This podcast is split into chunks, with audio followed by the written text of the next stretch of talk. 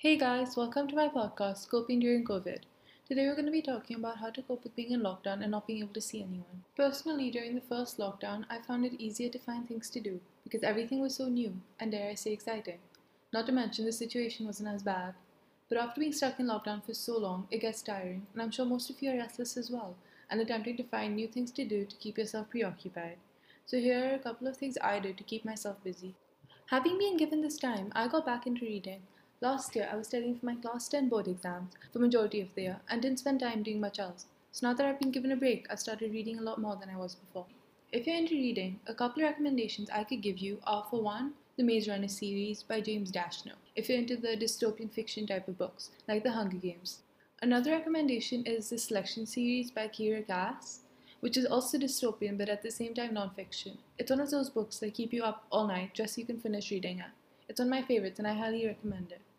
Another book that's recently gotten popular is Shadow and Bone by Leigh Bardugo. I haven't read it yet, but it's on my reading list. It's a fantasy adventure novel which recently got its own Netflix show as well, so maybe if you don't like reading, you could watch the show. Speaking of Netflix, it's released numerous new shows and has a vast variety you can choose from if you need something to keep you occupied.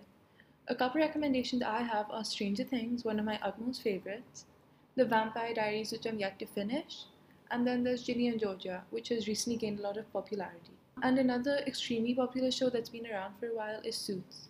If none of these fit your taste, you could always go back to the classics, such as Harry Potter. A Harry Potter marathon could be the perfect way to spend a day.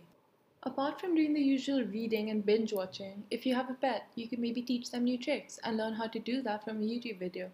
Or if you don't have one and want one, right now is the perfect time to beg your parents to get you one. Another thing you can do is reach out to your friends, host a Zoom meeting with them, and catch up. You could even play games with them on there. Some fun games are Skribbl.io or Galactic Phone, and if not that, you guys could always just watch a movie together. When you're bored, finding a new hobby is always fun. You can maybe pick up singing or writing a short story, and maybe even photography. But if you do decide to walk around your neighborhood to take pictures, make sure you wear a mask. Painting, drawing, and sports are also things you could try. Recently, going on Pinterest and creating boards with outfits I like or pictures of pretty backgrounds, etc., is something I've started to enjoy. If you still have free time on your hands, you could always try new recipes and make your family dinner or bake a cake for them. Experimenting in the kitchen could be dangerous, but it's also fun at the same time. Other things you could do to keep yourself occupied is attempt to learn a new instrument or maybe try learning a new language. So after lockdown, you can say you're bilingual. Learning sign language could also be something to do.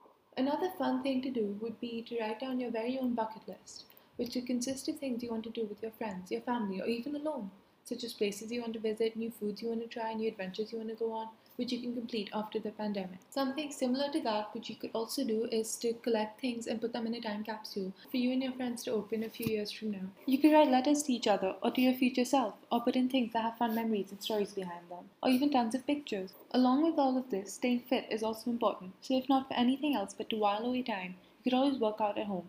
There are numerous apps and YouTube videos to help give tips on how to do so. While doing such things, listening to music is always fun, so you could maybe reorganize your playlist or make a new one. You could also always make playlists for your friends with songs you think remind you of them. Apart from everything I said above, my absolute favorite thing to do is nap. Catching up on lost sleep never gets old. So those are the things I do to ensure I don't get insanely bored. I hope this helps and gives you motivation to try something new and stay productive during these trying times. Remember to stay indoors and wear masks.